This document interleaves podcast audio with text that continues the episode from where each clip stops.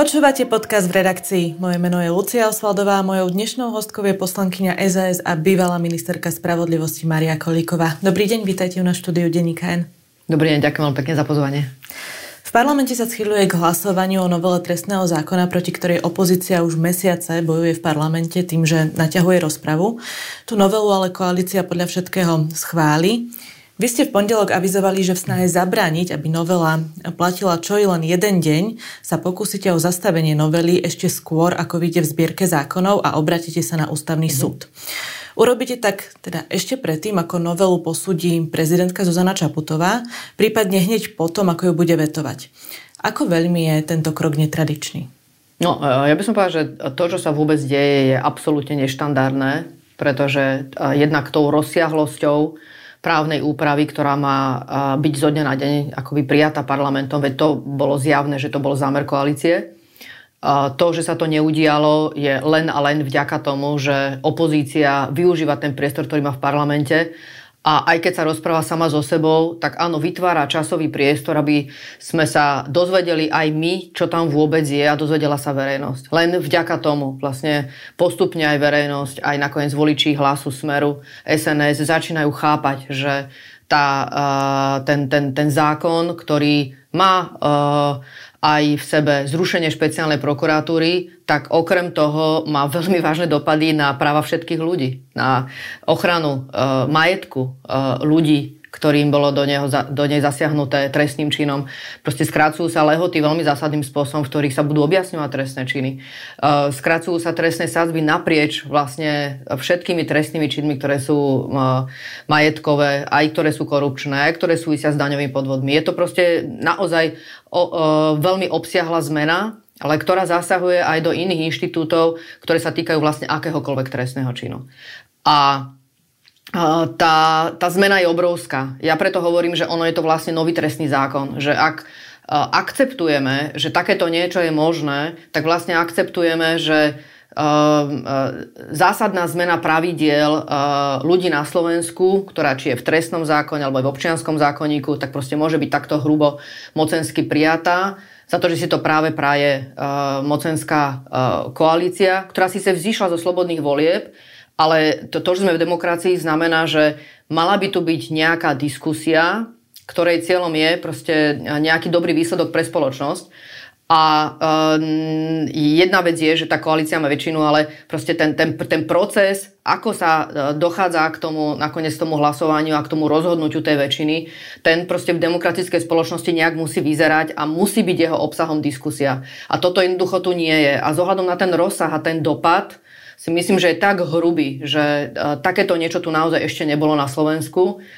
A, um, a, preto som o tom naozaj presvedčená, uh, aj ako právnička a ako človek, ktorý sa venoval nejakej časti profesionálneho života aj ústavnému právu, že aj tie rozhodnutia, ktoré doteraz prijal ústavný súd, tak treba sa na ne pozerať cez, cez prízmu, že toto, čo je teraz, je neštandardné, takéto niečo ešte ústavný súd nemal a preto aj tie rozhodnutia, ktoré už prijal, tak sa na ne treba pozerať spôsobom, že je, je možné, že zohľadom na tú výnimočnú situáciu jednoducho tu rozhodne inak.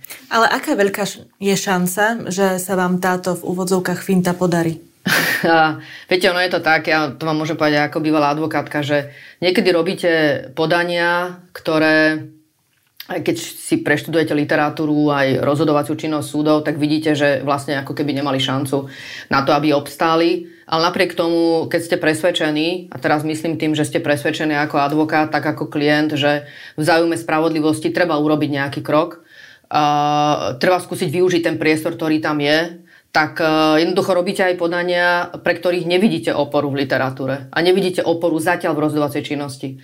Ale to, o tom sú vlastne tie precedentné rozhodnutia, že vy jednoducho otvoríte zrazu ten priestor na novo, že jednoducho takýto prípad tu ešte nebol. Aj sa tomu potom hovorí, že doteraz tie prípady boli a mali tam uh, zásadne uh, v sebe nejaké ukazovatele A plus B, ale zrazu príde vec, ktorá má A plus B plus C, alebo prípadne C plus D, že jednoducho taká tam ešte nebola, že síce sa tam opakuje A plus B, ale C, D tam ešte nebolo. A to je to, čo ja hovorím, že toto tu ešte nebolo. Nebolo tu takýto rozsiahly zákon, ktorý by chcel parlament, ktorý so svojou koaličnou väčšinou, ktorý by chcel presadiť zo dňa na deň takýmto hrubým, rýchlým spôsobom, ktorý by mal takýto veľký dopad na ľudí a ktorý by proste nejakým spôsobom nebral ohľad na diskusiu, ktorá by mala prebehnúť nielen s opozíciou, ale vlastne s nikým, kto má čo povedať do tej témy. To znamená čisto vyšetrovateľia, prokurátori, sudcovia a nakoniec dopad aj na ich prácu. A ešte naviac, okrem toho všetkého sa očakáva, že oni zo dňa na deň to majú použiť. To sa proste nedá. Takže vlastne každý, kto, kto sa na to pozrie, nemusí byť ani trestný právnik uh, tak, tak vie a vidí, že proste toto nie je možné. Že, že to je celé uh, robené bez ohľadu na práva ľudí v tejto krajine. Nie je tu žiadny záujem robiť nejaké dobré riešenia. Absolútne tu, tu nie je záujem robiť nejakú spoločenskú zhodu, ktorá je absolútne kľúčová práve keď sa uh, debatuje o tom, aké majú byť trestné činy, uh, aké majú byť trestné sádzby, tak v nejakej miere tá spoločenská zhoda tu musí byť aj pre nejakú istotu do budúcna, že veď predsa nebudeme zo dňa na deň potom meniť zase tie trestné sádzby alebo trestné činy. Ja vám do toho skočím, pretože Denník oslovil k tomuto kroku ústavných právnikov, ktorí ale o tom úspechu toho podania na ústavnom súde pochybujú. Viacerí hovoria o tom, že zákon, ktorý ešte nebol publikovaný v zbierke zákonov, je stále formálne len mhm. návrhom zákona. Radoslav Procházka napríklad hovorí, že by ho prekvapilo, ak by ústavný súd v tejto fáze vôbec návrh prijal na mhm. ďalšie konanie. Čo na to hovoríte? Na to ja som si prečítala aj tieto názory ústavných právnikov a rešpektujem ich a mne z nich vychádza, že každý z nich sa vlastne vyjadril, áno, bolo by to niečo vynimočné. A to si myslím, že je zhoda naprieč. Bolo by to niečo vynimočné. A to ja v úplnosti príjmam. Bolo by to niečo vynimočné. Súčasne vlastne z toho vyplýva, že ja, ja si myslím, že mm, nikto z nich sa nevyjadril, že by toto nebola vynimočná situácia. Že ak niekedy ústavný súd má urobiť niečo vynimočné, tak či to nie je práve teraz. To je prvá vec. E, ďalšia vec, myslím, že to bol ústavný právnik Buňák, ktorý sa vyjadroval, že vlastne podobná situácia tu už bola a potom nakoniec to podanie bolo doplnené. Veď samozrejme, že e, keď to urobíme, tak to, dopl- do, to podanie sa bude doplňať s ohľadom na vývoj udalostí. Takže v podstate vo veľkej miere e, pán Bujňák predpokladal, ako asi bude ten vývoj a to, ako na to zareaguje ústavný súd a kedy bude na ňom. Ale určite ten vývoj bude, že e, aj keď sa to podanie spraví vlastne ešte predtým, ako e, by doteraz vlastne sa podávalo to takéto podanie štandardne až po vyhlásení zbierke zákonov, tak určite sa bude priebežne doplňať s ohľadom na to, aký bude vývoj. To znamená, ten ústavný súd bude mať priestor, aby do toho zasiahol. Ja som už robila zo pár takýchto podaní z opatrnosti, som to nazývala a ja som to priamo priznala súdu, keď som takéto podanie robila vlastne v niečom predčasné a uvedomovala som si, že ešte nie sú splnené podmienky a až keď ešte uh, budú sa naplniť ďalšia alebo ďalšia skutočnosť, tak budú naplnené, ale zohľadom práve na tú, uh, na tú krátkosť času a sled udalostí som takéto podania už podávala aj s upozornením, že je to z opatrnosti a ako náhle vlastne uh, tie ďalšie skutočnosti sa naplnia, tak budem o tom informovať súda, budem ich doplňať. Takže ja si myslím, že toto nie je v zásade niečo neštandardné, kľúčovo, takéto podanie spraviť bude potrebné veľmi flexibilne samozrejme na to reagovať, ako sa bude situácia vyvíjať.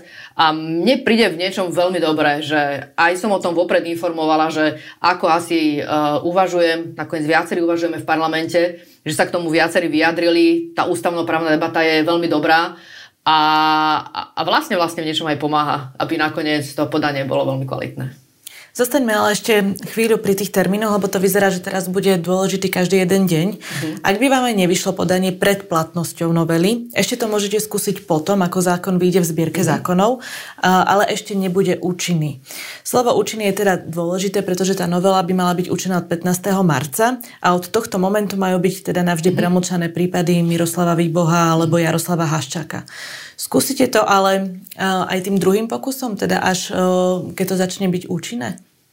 No, budeme vidieť asi, ako sa to bude vyvíjať, pretože keby aj ústavný súd neštantárne, ako doteraz zasiahol, tak nedôvod to samozrejme robiť uh, potom ešte raz. Takže bude závisieť od toho, ako sa bude k tomu stavať ústavný súd, ale určite budeme mať záujem uh, do toho zasiahnuť uh, s úspechom, a ja sa nebojím ani, dá sa povedať, v niečom čiastočných neúspechov, keď ste v neštandardnej situácii. Takže preto napríklad sme podávali ústavnú stiažnosť minulý týždeň. To tiež je vo veľkej miere veľmi neštandardné. aby vlastne e, poslanci vnímali ako hrubé porušené ich práva, s ústavnou stiažnosťou sa obracali na ústavný súd v súvislosti s legislatívnym procesom. Vnímam, že to je neštandardné. Na druhej strane faktom je, že 49 poslancov vlastne podalo takúto ústavnú stiažnosť.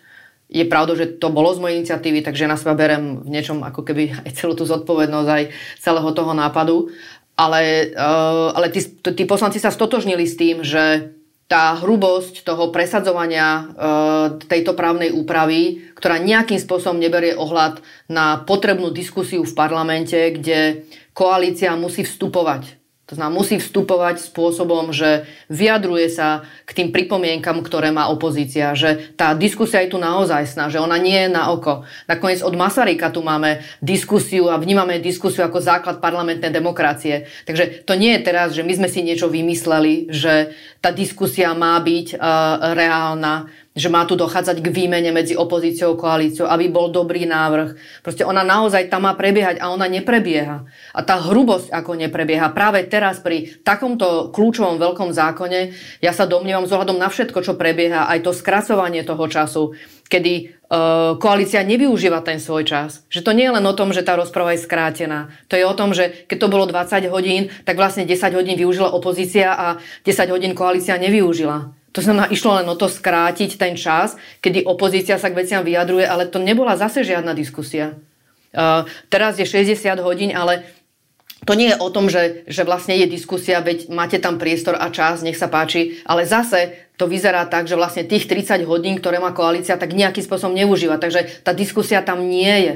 A toto je, ja si myslím, že, že je veľmi dôležité na to poukázať a toto začať vnímať, že je to naozaj vážne. Takže ja si myslím, že je veľmi dôležité, že sme ako poslanci podali tento návrh na ústavný súd a, a považujem za veľmi dôležité, aby sa k tomu ústavný súd vyjadril. Už akokoľvek, akýkoľvek postoj k tomu zaujme, podľa mňa je dôležité, že jednoducho ten signál sme vyslali, že podľa nás tá hrubosť je tu obrovská. Že to, e, tie práva, ktoré vlastne, aj tie princípy, ktoré sú v ústave, napríklad na, e, slobodná súťaž politických síl, to nie je len o tom, že máme slobodné voľby, ale tá súťaž vlastne má byť aj o hľadaní tých riešení v parlamente. Aj tam má prebiehať ten boj, ale on vôbec neprebieha. Rozumiem, Tej, ale čo sa týka tých termínov, môže vás ešte koalícia nejakým štýlom vyblokovať?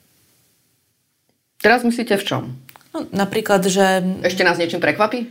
No, že by napríklad tá účinnosť bola rovnaká ako um, tak stanovila si ju, áno, stanovila si ju, tak ja nechcem teraz jej, jej uh, napovedať, čo má spraviť, ale áno, uh, viem si predstaviť, že nás ešte môže prekvapiť. A nechcem jej teraz uh, napovedať, že akým spôsobom. Ale mám v hlave rôzne scenáre, čo ešte môže chcieť urobiť, aby nás dobehla. Ale nebudem ich to hovoriť.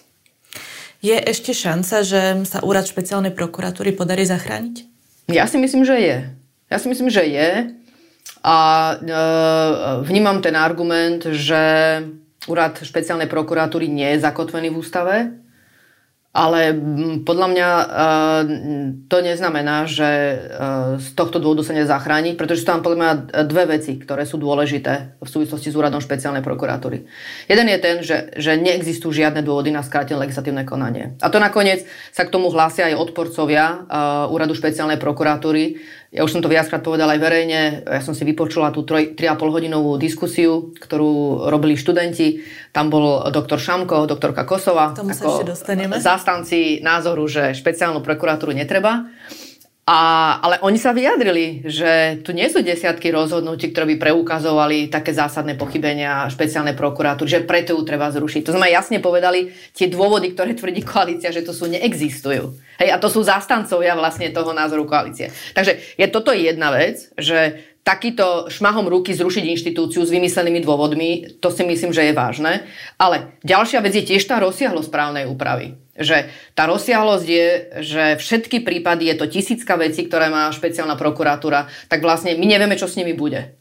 A to nie je len o tom, že e, je dôležité pre spoločnosť a pre vieru v právny štát, aby osobitne tie kauzy, ktoré sú verejne sledované, tak aby boli riadne vyšetrené, páchatelia boli pred, e, postavení pred súd, aby sme uverili, že zákon platí pre každého. Ale tu ide, aj tam sú poškodení Veď tam je množstvo vecí, kde sú, kde, sú, kde sú ľudia, ktorí sú poškodenými pri tých rôznych zločinoch. Poškodení môžu byť na majetku, poškodení môžu byť samozrejme tým, že sú obeťami.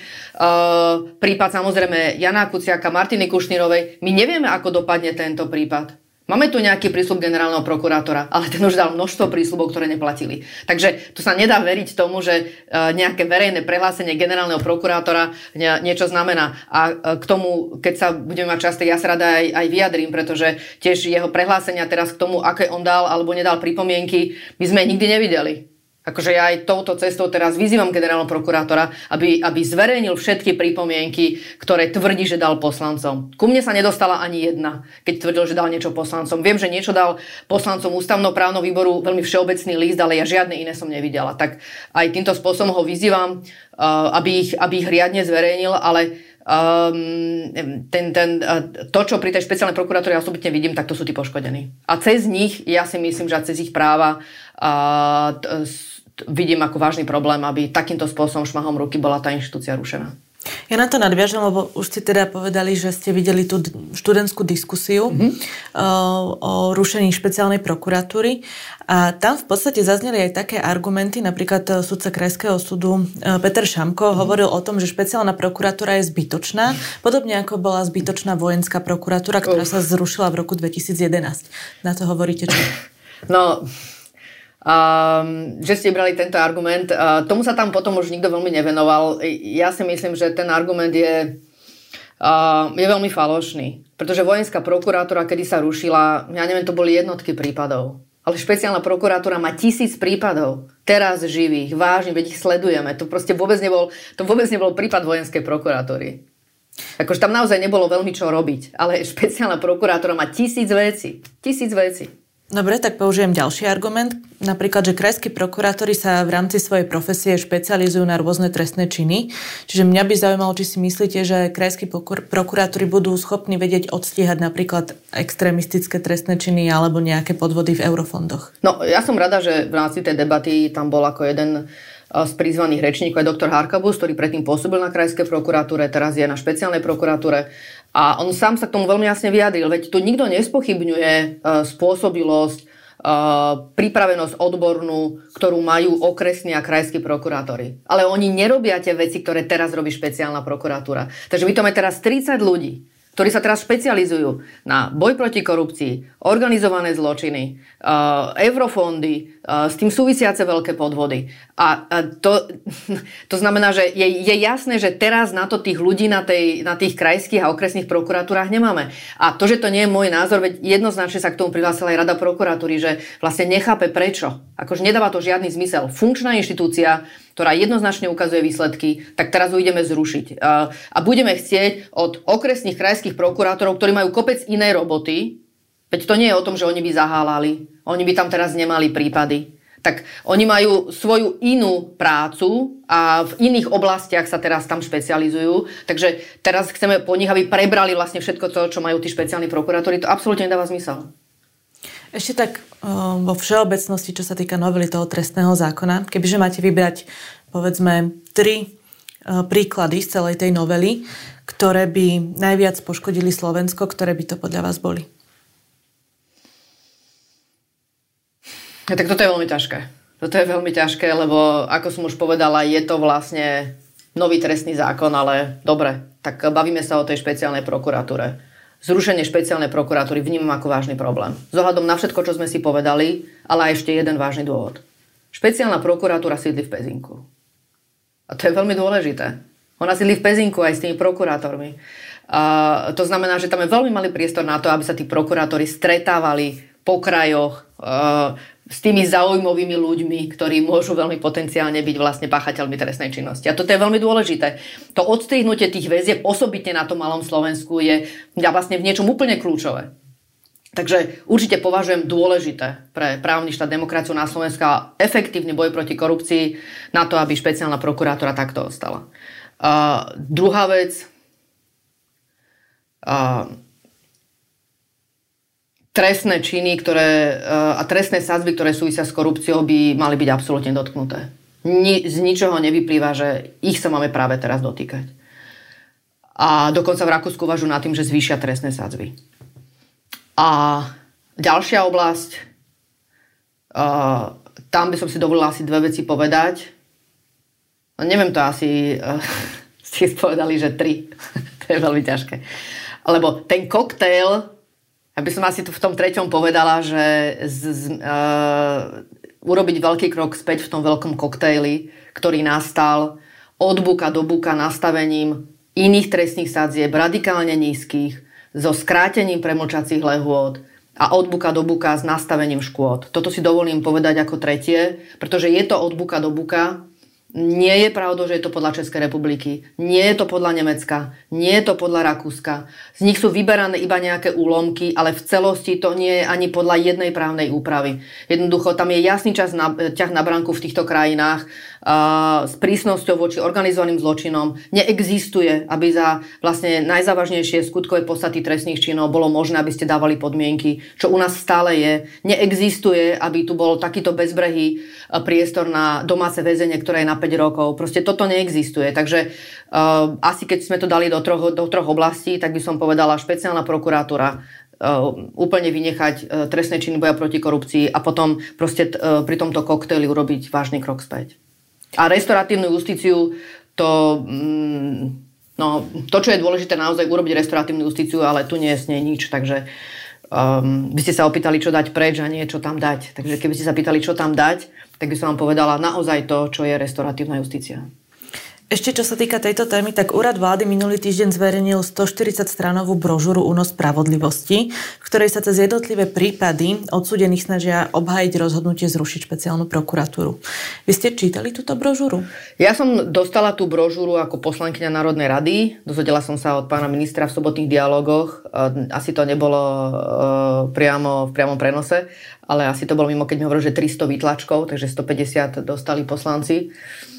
A toto bolo vytlačené, dozvedela som sa to isté, čo je zverejnené, nedozvedela som sa viac, že autormi sú e, ľudia z komunikačného oddelenia z úradu vlády a z ministerstva spravodlivosti.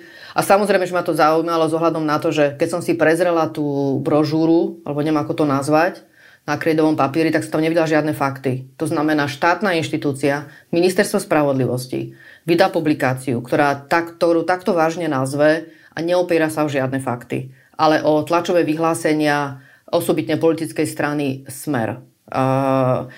A to považujem za veľmi vážne a určite budem hľadať podporu u ostatných partnerov v, v parlamente pre prijatie uznesenia, pre kontrolu Ministerstva spravodlivosti aj úradu vlády NKU, pretože považujem za hrubé porušenie všetkých pravidiel uh, hospodárnosti, aby sa takéto politické prehlásenia vydávali uh, zo štátnych peňazí nás všetkých daňových poplatníkov.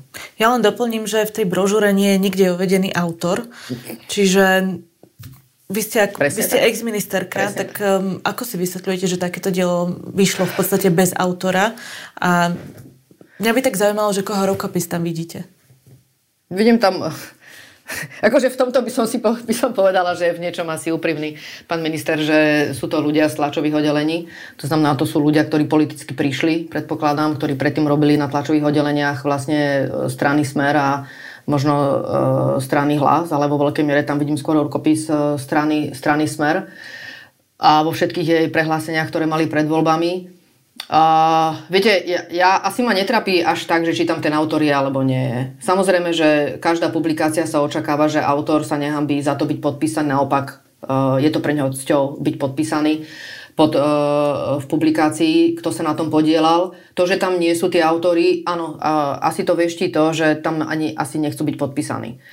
Um, a ja ako bývalá ministerka spravodlivosti um, ja sa musím priznať, že keď som to videla a potom som e, videla odkaz aj na stránke Ministerstva spravodlivosti, tak prvýkrát som mala potrebu aj napísať komentár pod, e, pod, toto, pod túto informáciu na Facebooku Ministerstva spravodlivosti a ospravedlniť sa príslušníkom zboru väzenskej ústičnej stráže, e, ktorí jednoducho sa naozaj starajú o náš, o náš pokojný spánok a v tejto publikácii vlastne um, sú hrubo osočovaní, že by mali oni pochybiť v, v tragických prípadoch, ktoré boli niekoľkokrát prešetrované. A je to proste, je, je to v niečom až nechutné, pretože je zrejme, že zo všetkých vlastne dostupných spisov na ministerstve spravodlivosti, ktoré viem, že si práve zobral minister spravodlivosti Susko a pozeral si ich, že je z nich zrejme, že proste títo príslušníci nepochybili. A, a, a rovnako Eh, som mala potrebu sa ospravedlniť zamestnancom na ministerstve spravodlivosti a vôbec eh, všetkým zamestnancom, ktorí spadajú pod ministerstvo spravodlivosti, kde vlastne keď toto robí ministerstvo spravodlivosti, tak vlastne ako keby im pretláčalo aj im nejaký názor, ktorý by mali mať všetci zamestnanci na ministerstve spravodlivosti politicky a toto je absolútne nenáležité.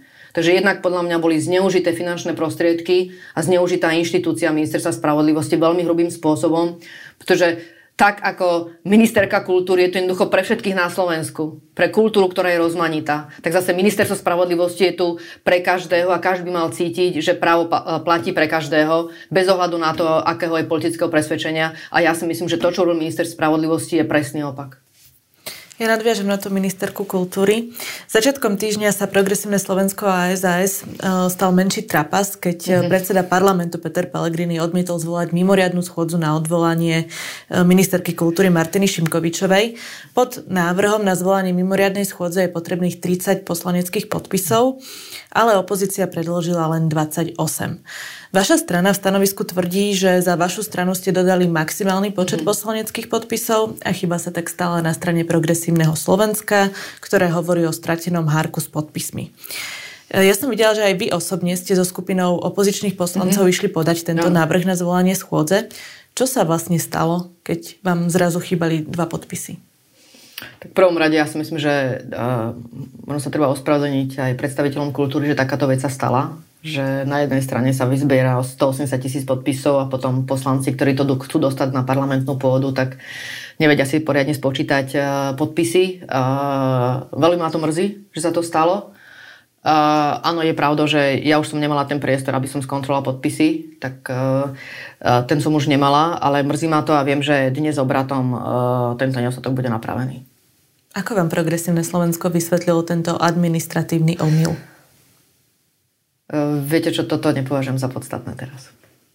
Tak ľudí to zaujíma ako zrazu, že ma, môžete Ja sa musím priznať, ja osobne, ja osobne som sa progresívneho Slovenska na nič nepýtala, takže viem, že bolo niečo oznámené kolegom, niečo bolo zverejnené a ja by som sa ráda už v tom ani nevrtala. Myslím si, že je dôležité čo najskôr to napraviť a to je úplne kľúčové.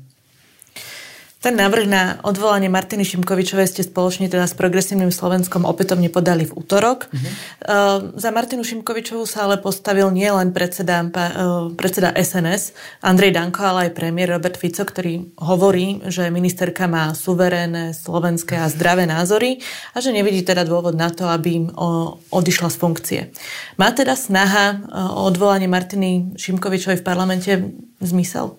Ja si myslím, že jednoznačne má, pretože ten priestor, ktorý má opozícia, je pomerne malý. To znamená, že samozrejme, že má, uh, má veľký zmysel dávať aj návrh na odvolanie ministra, aj keď vieme, že sme v menšine a že je možné, že sa nám ani nepodarí otvoriť program. Je to, je to dôležité, pretože je dôležité, že vlastne opozícia povie, a dá, vyšle uh, vážny signál, tento minister veľmi vážne pochybil a to preto to a preto to. A preto uh, urobme všetko preto, aby sme to dostali na pôdu parlamentu a máme za to, aby ten proces sa spustil. Podľa mňa to je dôležité, pretože to nerobí hoci kedy opozícia. Robí to vtedy, keď vidí, že tie dôvody sú naozaj vážne. Takže je veľmi dôležité, že sme to urobili.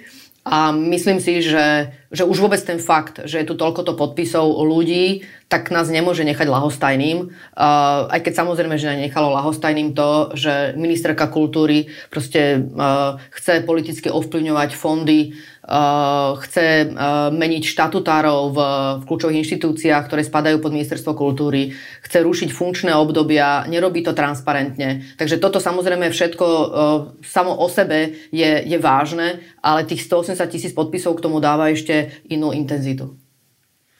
Aj tento týždeň organizuje Progresívne Slovensko SAS a KDH protivládny protest proti zrušeniu e, špeciálnej prokuratúry. Oproti minulým protestom ale meníte aj čas, aj miesto konania toho protestu a ten protest organizujete pred budovou Národnej rady a o 17. hodine, teda nie o 18. ako mm-hmm. boli ľudia zvyknutí. Prečo robíte ten protest pred parlamentom?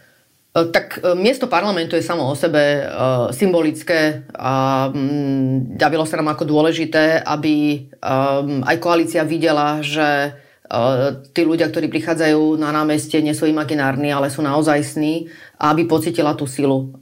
Nie som v tomto naivná, že sa nám to podarí zastaviť, ale myslím si, že je dôležité ešte aj toto skúsiť a tento, takýto ešte signál spoločne s ľuďmi v uliciach vyslať. Takže preto bolo vybrané toto miesto. Ja sa spýtam tak prakticky, mm-hmm. pretože uh, pri tom mieste toho protestu pred Národnou radou to námestie je podstatne menšie ako námestie SNP. Áno.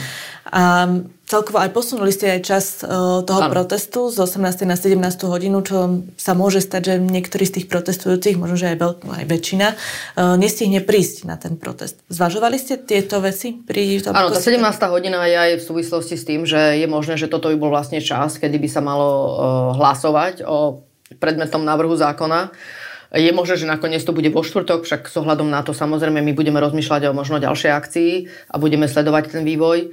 Ale uh, áno, toto sú, by som povedal, vždy zložité rozhodnutia, že um, aj na tú logistiku, ako to spraviť, um, ale teraz sa nám to zdalo dobre urobiť takto. Ale rozumiem, čo hovoríte.